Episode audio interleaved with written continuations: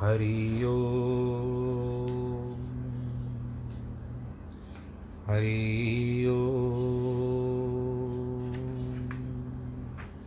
हरि ओ गुरुर्ब्रह्मा, गुरुर्विष्णु, गुरुर्देवो महेश्वर। गुरुर्साक्षात् परब्रह्म। तस्मै श्रीगुरवे नमः। विघ्नेश्वराय वरदाय सुरप्रियाय लम्बोदराय सकलाय जगद्दिताय, नागाननाय श्रुतियगविभूषिताय गौरीसुताय गणनाथ नमो नमस्ते। नाहं वसामि वैकुण्ठे योगिनां हृदयेन च मद्भक्तां यत्र गायन्ति तत्र तिष्ठामि नारद। जिस घर में हो आरती चरण कमल चितलाय तहाँ हरि वासा करे, ज्योत अनंत जगाए, जहाँ भक्त कीर्तन करे, बहे प्रेम दरिया। तहाँ हरि श्रवण करे, सत्यलोक से आए। सब कुछ दीना आपने, भेंट करूँ क्या नाथ? नमस्कार की भेंट लो, जोड़ू मैं दोनों हाथ, जोड़ू मैं दोनों हाथ। जोड़ू मैं दोनों हाथ। शान्ताकारं भुजगशयनं, पद्मनाभं सुरेशं, विश्वाधारं गगनसदृशं, मेघवर्णं शुभाङ्गं, लक्ष्मीकान्तं कमलनयनं, योगिविरदानगम्यं, वंदे विष्णुं भवभयहरं, सर्वलोकैकनाथं, मङ्गलं भगवान् विष्णु, मङ्गलं गरुडध्वज मङ्गलं पुण्डरीकाक्ष मङ्गलाय तनोहरि सर्वमङ्गलमाङ्गल्ये शिवे सर्वार्थसाधिके, शरण्ये त्र्यम्बके गौरी। नारायणी नमोऽस्तु ते, नारायणी नमोऽस्तु ते, नारायणी नमोऽस्तु ते। श्रीमन्नारायण श्रीमन्नारायण श्रीमन्नारायण। प्रिय भक्तजनों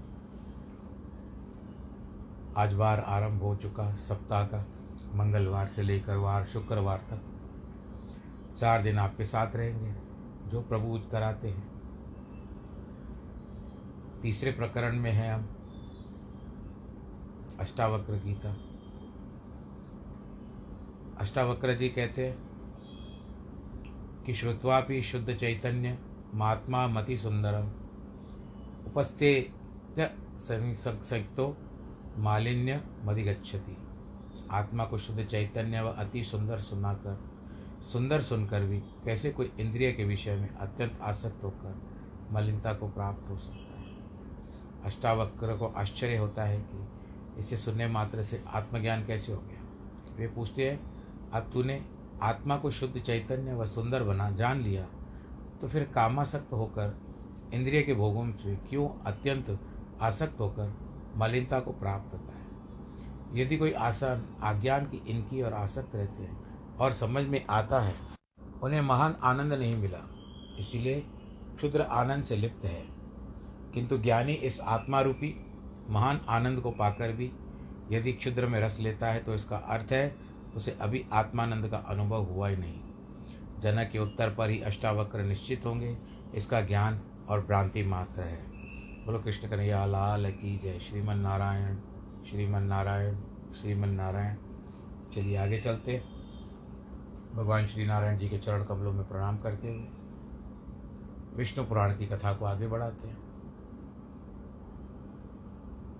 आपने अब तक बहुत सारी बातें सुनी कि अलक, अलर्क राजा के बारे में सुना, उनकी संतति के बारे में सुना। छा, अलर्क राजा जो थे, छियासठ हज़ार वर्ष तक। केवल उन्होंने यौवन का भोग किया था। छियासठ हज़ार वर्ष। अब हम पराशर जी की ओर चलते हैं। पराशर जी, मैत्रेय जी को बताते हैं। राजा रज़ी के अतुलित। क्योंकि काश्यवंश के राजाओं में वर्णन हो चुका है। अब आगे जो बता, कथा बताते हैं, वो रज़ी राजा की कथा बताते रज़ी के अतुलित बला बल पराक्रम शाली 500 पुत्र थे।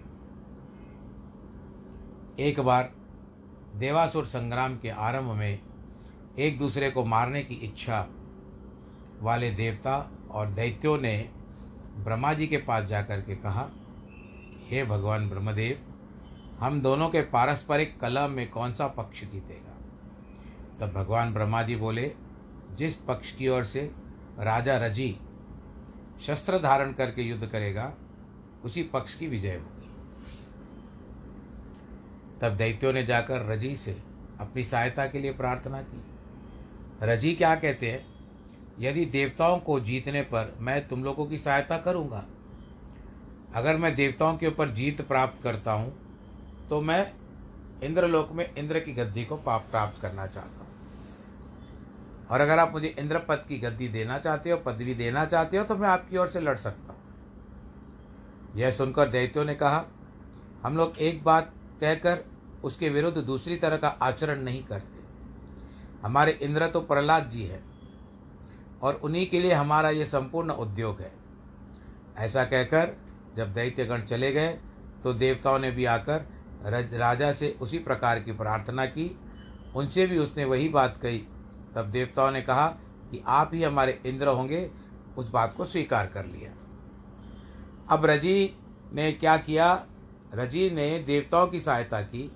अनेक महान अस्त्रों से दैत्यों की ने सेना को नष्ट कर दिया, जिससे दैत्य सेना हार गई। तब दोनों चरणों को अपने मस्तक पर रख दिया इंद्र ने और कहा, भय से रक्षा करना और अन्नदान देने के लिए आप हमारे पिता हैं। आप संपूर्ण लोकों में सर्वोत्तम हैं क्योंकि मैं त्रिलोक के, के इंद्र आपका पुत्र हूँ। क्योंकि आप त्रिलोक के इंद्र हैं। तब राजा ने हंसकर कहा अच्छा ऐसा ही सही। शत्रु पक्ष की नाना प्रकार की चाटुक्य युक्त अनुनय विनय अतिक्रमण करना उचित नहीं होता। फिर स्वपक्ष तो बात ही क्या है? ऐसा कह करके वो अपने राजधानी को चले गए। तब इंद्र शतक्रतु की स्थान पर, शतक्रतु जो है इंद्र पद पर स्थित हो गया। रज़ी के स्वर्गवास होने पर देव ऋषि नारद की प्रेरणा से रज़ी के पुत्रों ने अपने पिता के पुत्र भाव को प्राप्त हुए, शतक्रतु से व्यवहार करते, करके अनुसार अपने पिता का राज्य मांगा।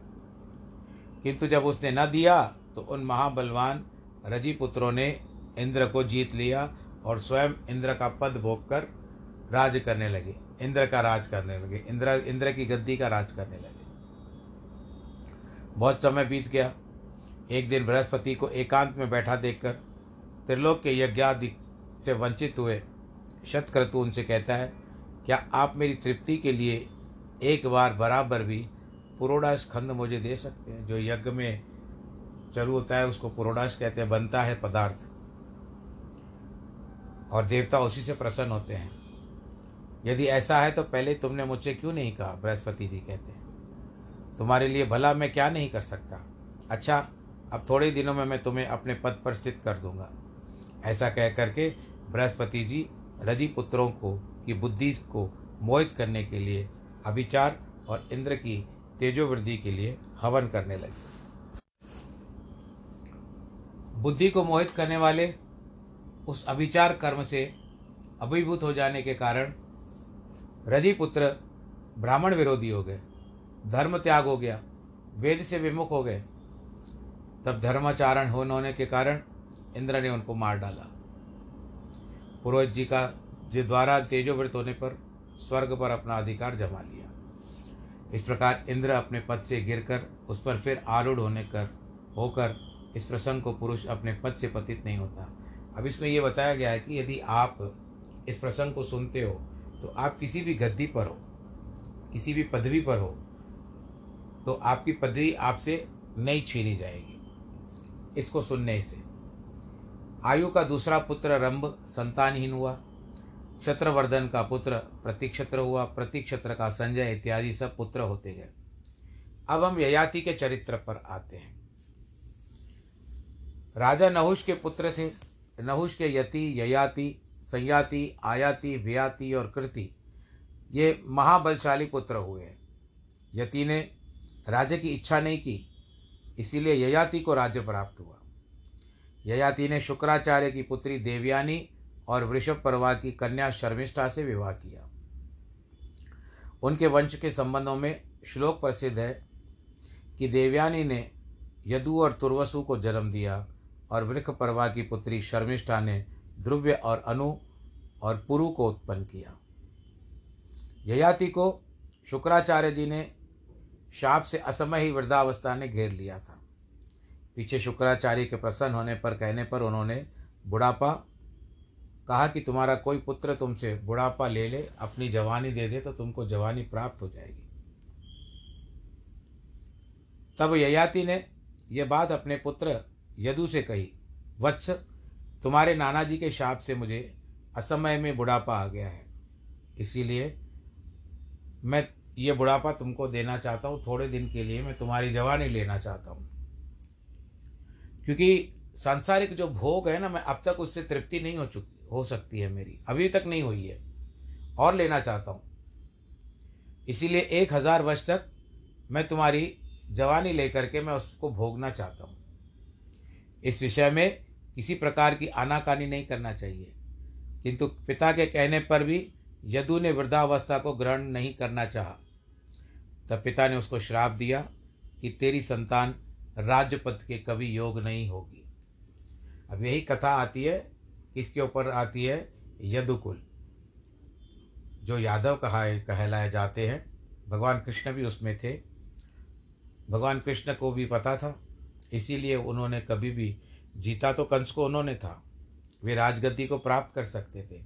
परंतु क्योंकि श्राप था ययाति का, इसी कारण उस श्राप को ध्यान में रखते हुए भगवान श्री कृष्ण ने भागवत में कथा आती है, भगवान श्री कृष्ण ने राजगद्दी का त्याग दिया और अपने नाना जी को उस स्थान पर बिठा दिया, उग्रसेन को। क्योंकि अपने पत्नी, देखो कुछ बातें ऐसे रहती है कि पत्नी से भोग करते करते अभी मन नहीं भरा था तो ययाति का कथन सुनने के बाद उसके पुत्र का कथन भी सही था कि मैं माता की तरफ़ से हो जाऊँगा अच्छा नहीं रहेगा ये। इसके लिए मैं आपको अपनी जवानी नहीं दे सकता। फिर राजा ययाति ने आगे चली, बात तुर्वसु, ध्रुवयु और अनु से भी अपना जीवन यौवन देकर वृद्धावस्था ग्रहण करने के लिए कहा। तब उनमें के प्रत्येक अस्वीकार करने पर उन्होंने उन सभी को श्राप दे दिया। अंत में छोटे शर्मिष्ठा के पुत्र पुरु ने जब वह बात कही तो अति नम्रता और आदर के साथ उन्होंने अपने पिता को प्रणाम करके उदारतापूर्वक कहा, यह तो हमारे ऊपर आपका महान अनुग्रह है। ऐसा कहकर पुरु ने अपने पिता की बुढ़ापा ले लिया और जवानी दे दी। राजा ययाति ने पुरु का यौवन लेकर समय अनुसार प्राप्त हुए यथेच विषयों को अपने उत्साह के अनुसार धर्मपूर्वक भोगा। उसी प्रजा का बलि प्रकार पालन किया। फिर विश्वाची और देवयानी के साथ विविध भोगों को भोगते हुए मैं कामनाओं का अंत कर दूँगा। ऐसा सोचते सोचते उत्कंठित रहने लगे। निरंतर भोगने से, भोगते रहने से कामनाओं को अत्यंत प्रिय मानने लगा। उसके बाद इस प्रकार का उद्गार प्रकट किया। ये एक प्रकार का सबके लिए संदेश है। ययाति क्या कहते हैं? भोगों की तृष्णा उनके भोगने की शांति नहीं होती, बल्कि घृतावती से अग्नि के समान बढ़ती जाती है। संपूर्ण पृथ्वी में जितने भी धान्य, यव, सुवर्ण, पशु, स्त्रियाँ हैं, वे सब एक मनुष्य के लिए संतोषजनक नहीं है। इसलिए तृष्णा को सर्वथा त्याग देना चाहिए। जिस समय कोई पुरुष किसी भी प्राणी के लिए पाप में भावना नहीं रखता, उस समय उस समदर्शी के लिए सभी दिशाएँ सुखमयी हो जाती है। दुर्मतियों के लिए जो अत्यंत दुस्त्यज है, तथा वृद्धावस्था के लिए जो शिथिल नहीं होती, बुद्धिमान पुरुष उस तृष्णा को त्याग कर सुख से परिपूर्ण हो जाता है। अवस्था के जीर्ण होने पर, बुढ़ापा होने पर, पुराना होने पर केश और दांत भी केश का मतलब होता है बाल, दांत तो आप समझते ही हो, वो भी बूढ़े हो जाते हैं।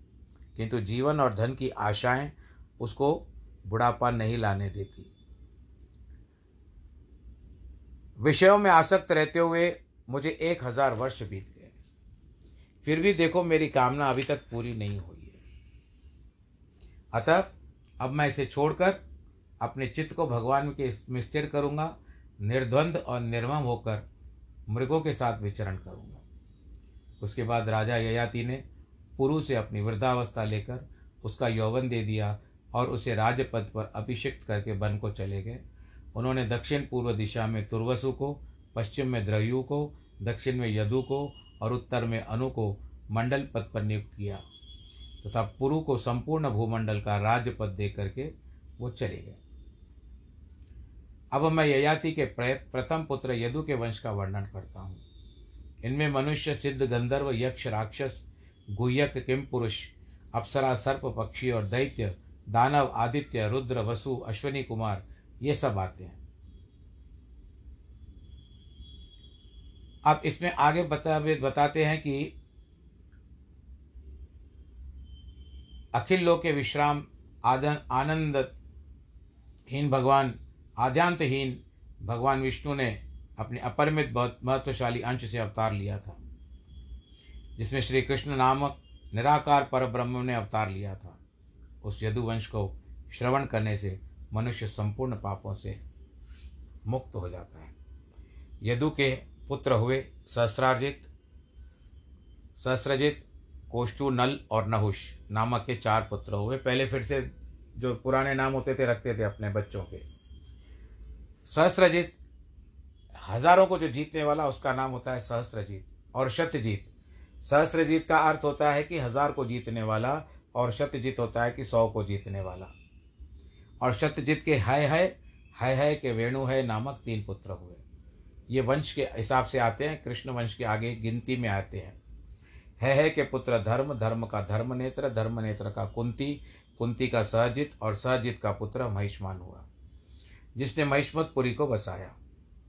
महिष्मान के भद्रश्रेय और भद्रश्रेय के दुर्दम दुर्दम के धनक इत्यादि पुत्र हुए। अब इस तरह से कृताग्नि, कृतधर्म और कृतोजा नामक चार पुत्र हुए। कृतवीर, हज़ार भुजाओं वाला, सप्तद्वीपवादी अर्जुन का जन्म हुआ, जिसका नाम सहस्त्रार्जुन रखा गया। सहस्त्रार्जुन ने अत्रिकुल में उत्पन्न भगवत वंश श्री दत्तात्रेय जी की उपासना की। हज़ार भुजाएँ अधर्म, आचरण, निवारण, स्वधर्म सेवन, युद्ध के द्वारा संपूर्ण पृथ्वी मंडल पर विजय। धर्म के अनुसार प्रजा पालन, शत्रुओं ने अपराजय, लोक प्रसिद्ध, पुरुषों से मृत्यु। ऐसे कई वर मांगे और प्राप्त किए थे। अर्जुन ने इस संपूर्ण सप्तद्वीपवती पृथ्वी का पालन किया तथा दस हज़ार यज्ञ अनुष्ठान किए थे। उसके विषय में बताया जाता है कि यज्ञ दान तप, विनय और विद्या में कार्तवीर्य, सहस्रार्जुन की समता कोई भी नहीं कर सकता। इसके राज्य में कभी कोई पदार्थ नष्ट नहीं होता था। इसी प्रकार उसके बल, पराक्रम, आरोग्य और संपत्ति को सर्वथा सुरक्षित रखते हुए पचासी हज़ार वर्ष तक राज किया। एक दिन जब एक अतिशय मद्यपान से व्याकुल हुआ नर्मदा नदी में जल क्रीड़ा कर रहा था। उसी राजधानी महिष्मतपुरी दिज दिग्विजय के आए हुए संपूर्ण देव, दानव, गंधर्व और राजाओं के विजय मत से उन्मत्त रावण ने आक्रमण किया। उस समय उसने अनायासी रावण को पशु के समान बाँध लिया और नगर के एक निर्जन वन स्थान पर रख दिया। इस सहस्रार्जुन का पचासी हज़ार वर्ष व्यतीत होने पर भगवान नारायण के अंशावतार परशुराम जी ने उसका वध कर दिया। ये कथा भागवत में आती है और परशुराम जी ने किस तरह से किया था, क्योंकि इन्होंने क्या किया था, उनके पिता जमदग्नि को मार दिया था। अब इससे सौ पुत्रों से शूर, शूरसेन वृक्षसेन मधु और जयध्वज चार प्रधान थे। जयध्वज का पुत्र तालजंग हुआ। तालजंग के तालजंग नामक सौ पुत्र हुए। इनमें से बड़ा वीत्रिहोत्र और दूसरा भरत था। भरत के वृषभ वृषभ के मधु मधु के वृष्णि आदि सौ पुत्र हुए। वृष्णि के कारण ही वृष्णि वंश कहलाया। एक आपने है है वंश सुना और ये दूसरा वृष्णि वंश है। मधु के कारण इसकी संज्ञा मधु हुई और हम इसको शायद आगे चल करके मथुरा के नाम से भी समझ सकते हैं। और यदु के नाम के अनुसार इस वंश के लोग यादव कहलाए। अब आगे क्या बताई गई है कि यदु के एक पुत्र थे क्रोष्टु और ध्वनिवान, ध्वनिजित जीवन नामक पुत्र हुए। उसके स्वाति स्वाति के रंशक इत्यादि पुत्र हुए। चित्ररथ, शशिबिंदु, जो चौदह महारत्नों का स्वामी था। चक्रवर्ती सम्राट था। शशि बिंदु एक लाख को एक लाख स्त्रियाँ थी। दस लाख पुत्र थे। उनमें पुरुष, पृथु पृथुश्रवा पृथु शर्मा, कर्मा, पृथु पृथु यशा, पृथु जय और पृथुदान छह प्रधान पुत्र थे। पृथुश्रवा का पुत्र पृथुतम और उसका पुत्र उष्णा हुआ। इस तरह से एक के पीछे एक चलते गए और संतान बढ़ती गई। संसार में स्त्री के वशीभूत होकर जो जो लोग होंगे जो जो पहले हो चुके हैं, उनमें शैव के, शैव्या के पति राजा जामक भी सर्वश्रेष्ठ है। उसकी स्त्री शैव्या, यद्यपि निसंतान थी तथा भी संतान की इच्छा रहते हुए भी उसने अपने भय से दूसरी के स्त्री के साथ विवाह नहीं कर दिया। किया। विवाह नहीं किया। एक दिन बहुत से रथ घोड़े और हाथियों के संघर्ष अत्यंत भयानक महायुद्ध लड़ते हुए उसने अपने समस्त शत्रुओं को जीत लिया। उस समय वे सब समस्त शत्रुगण, पुत्र, मित्र, स्त्री, सेना और कौशहादि से हीन होकर अपने अपने स्थानों को छोड़कर भाग गए। उनके जाने पर एक राजकन्या को देखा। अत्यंत भय से कातिर वो डरी हुई थी। हे पिता, हे माता कह रही थी, हे भैया, मेरी रक्षा करो। उस व्याकुल स्त्री को देख करके उनके ऊपर अनुरक्त हो गए और राजा ने विचार किया कि अच्छा ही हुआ, मैं पुत्रहीन और बंध्या का पति हूँ। ऐसा मालूम होता है कि संतान की कामना रूपा इस कन्या रत्न को विदाता ने मेरे लिए भेजा है। फिर मुझे इसके साथ विवाह कर लेना चाहिए। अथवा इसे अपने रथ पर बैठाकर अपने निवास स्थान को ले चलता हूँ। वहाँ देवी शैव्या की आज्ञा लेकर इससे विवाह करूँगा। उसके बाद जब वो रथ में चढ़ाकर को नगर को लेकर के आए, तब विजयी राजा के दर्शन के लिए सारे लोग वहाँ पर इकट्ठे हो गए और उस कन्या को अपने बाई तर बैठा हुआ देख करके, राजकन्या को देख करके सब लोग क्रोध से कांपते हुए कहते हैं कि अति अब चप चल चपल चित, तुमने रथ में किसको बैठा रखा है? राजा को कोई नहीं समझ रहा था तो कहते हैं कि यह मेरी पुत्र वधु है। तब शैव्या बोली, मेरे तो कोई पुत्र नहीं हुआ है, आपकी दूसरी स्त्री भी नहीं है। फिर किस पुत्र के कारण आपने इसको पुत्र वधु के संबंध में बताया? पराशर जी कहते हैं इस प्रकार शैव्या के ईर्षा और क्रोध कलुषित वचनों से विवेकहीन होकर भय के कारण असंबंध बात की संदेह दूर करने के लिए राजा ने कहा, तुम्हारे जो पुत्र होने वाला है, उस भावी शिशु की मैंने यह पहले से ही भार्या निश्चित कर दी है। अब देखो, हम उस समय की बात करते हैं, वर्तमान के समय को छोड़ दीजिए और ज़्यादा सोचिएगा अभी मत, कथा को कथा की तरह से सुनिए। क्योंकि उस समय ऐसे नियम होते होंगे। यह सुनकर रानी ने मधुर मुस्कान के साथ कहा अच्छा ऐसा ही हो। तो सच में चमत्कार हो गया था। और शैव्या गर्भवती हो गई। पुत्र हुआ, फिर अब ये जो कन्या आई है, उसके साथ उसके ब्याह हो गया। बोलो, नारायण भगवान की है अब जैसे कामदेव जी थे अनंग के रूप में आए थे और फिर उनको वरदान था कि द्वापर युग में रति के साथ, रति को कामदेव जो प्रद्युम्न थे, उनको वापस मिलेंगे तो ऐसा ही हुआ। अब शैव्या को गर्भ हो गया पुत्र उत्पन्न हुआ। पिता में ने उसका नाम विदर्भ रखा। और आप लोगों ने विदर्भ सुना होगा कि भारतवर्ष में ही है महाराष्ट्र के पास, महाराष्ट्र में आता है विदर्भ। उसने विदर्भ कृत और कैशिक नामक दो पुत्र उत्पन्न किए। फिर रोमपाद नामक एक तीसरे पुत्र को जन्म दिया, जो नारद जी के उपदेश से ज्ञान विज्ञान को संपन्न हो गया। रोमपद के बब्रू बब्रू के दद्री, धृति धृति के कैशिक और कैशिक के चेदी नामक पुत्र उत्पन्न हुआ, जिससे संतति में चैद राजाओं की जन्म लिया। शिशुपाल भी उसी में आता है, चेदी नरेश। जामक की पुत्रवधु के पुत्र, कृत के कुंती नामक पुत्र हुआ। कुंती के दृष्टि दृष्टि के निदृष्टि निधृति के दशार और दशार के व्योमा व्योमा के जीमूत इत्यादि पुत्र हुए। इस तरह से अब यहाँ पर एक कथा आती है। वो कथा क्या आ रही है? समंतक मणि की कथा आती है। सत्वत की संतति का वर्णन और समंतक की कथा। इस तरह से संतान एक के पीछे एक होती गई और वृष्णि वंश आ गया। भजमान के निमि कुकर्ण और वृष्णि तथा इनके तीन सौतेले भाई शतजित, सहस्रजित और अयुतजित। अयुत को कहते हैं जो दस हज़ार को जीत सके। सहस्रजित, शतजित, अयुतजित। अयुत का मतलब दस हज़ार के ऊपर जो लड़ सके, उनको अयुतजित कहते हैं। अब महाभारत में भी जिस तरह से युद्ध हुआ था, उस समय में तीन बातें बताई गई थी कि एक रथी होगा, एक अति, महारथी होगा और एक अतिरथी होगा। जो दस हज़ार से, दस हज़ार के ऊपर योद्धाओं से जो एक समय जीत, एक समय लड़ाई कर सके, युद्ध कर सके, वो अतिरथी होगा और दस हज़ार के कम जो एक हज़ार तक करेगा तो वो महारथी होगा और उससे कम हो जो होगा, वो रथी होगा। और ये जो विशेषता थी, वो द्रोणाचार्य, जो अतिरथी थे। द्रोणाचार्य, भीष्म पितामह, अर्जुन और कर्ण। इनको ये विशेषता थी। बाकी के सब जो थे, वो महारथी थे।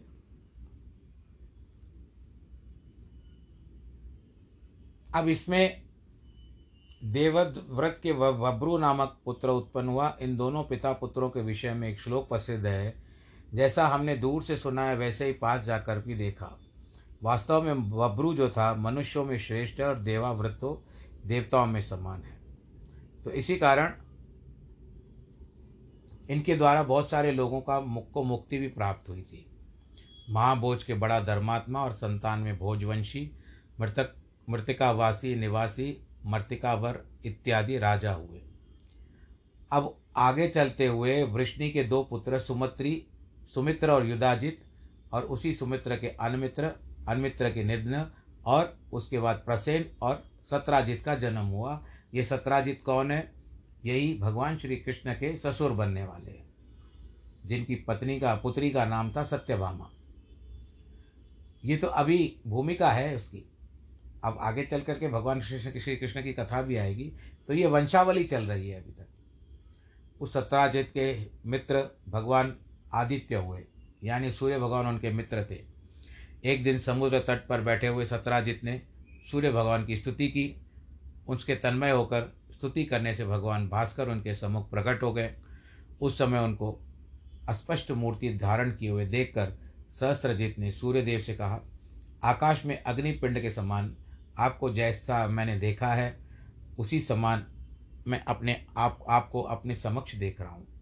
और आपकी प्रसाद स्वरूपा मुझे विशेषता कुछ नहीं दिखती।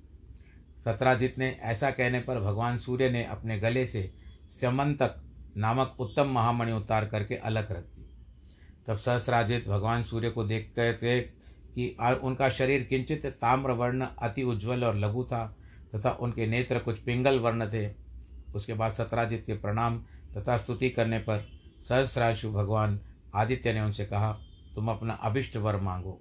सत्राजित ने उस समंतक मणि को मान लिया, मांग लिया। तब भगवान सूर्य ने वो मणि उसको देख करके अपने लोक को वापस चले गए। फिर सत्राजित उस निर्मल मणि रत्न से अपना कंठ में सुशोभित होने के कारण सूर्य के समान तेजमान हो गए। द्वारकावासी लोग उसको आते देखकर लगता है कि सूर्य भगवान वापस आ रहे धरती पर आ रहे तब आदि पुरुष भगवान पुरुषोत्तम से प्रणाम करके कहा, भगवान, आपके दर्शन के लिए निश्चय ये भगवान सूर्य देव आ रहे हैं। कृष्ण को कहा था तो भगवान सूर्य नहीं है, सत्राजित है। वह सूर्य भगवान से प्राप्त समंतक नव नामक मणि को धारण करके आ रहे हैं। सत्राजित ने वह समंतक मणि जो थी अपने घर में रख दी। बाकी की कथा के प्रसंग को हम कल जो है, इसका विचार करेंगे, कथा को आगे बढ़ाएँगे। आज समय पूरा हो चुका है। आप सब लोग प्रसन्न रहे, आनंद के साथ रहें। और सप्ताह का अभी जो भी है, चार दिन है, आपके साथ बातचीत होती रहेगी। आपको कुछ भी प्रश्न हो तो पूछ सकते हो। और उत्तर देने का प्रयत्न करूँगा। और आनंद के साथ रहें, खुश रहें। भगवान जी का आशीर्वाद आपके ऊपर बना रहे। और मैं यही कहना चाहता हूँ कि आज जिनकी वैवाहिक वर्षगांठ है और जन्मदिन है, उनको अपरिमित अपरिमित अपरिमित, जिसको एबेंडेंस कहते हैं एंड एबेंडेंस बधाई। नमो नारायण।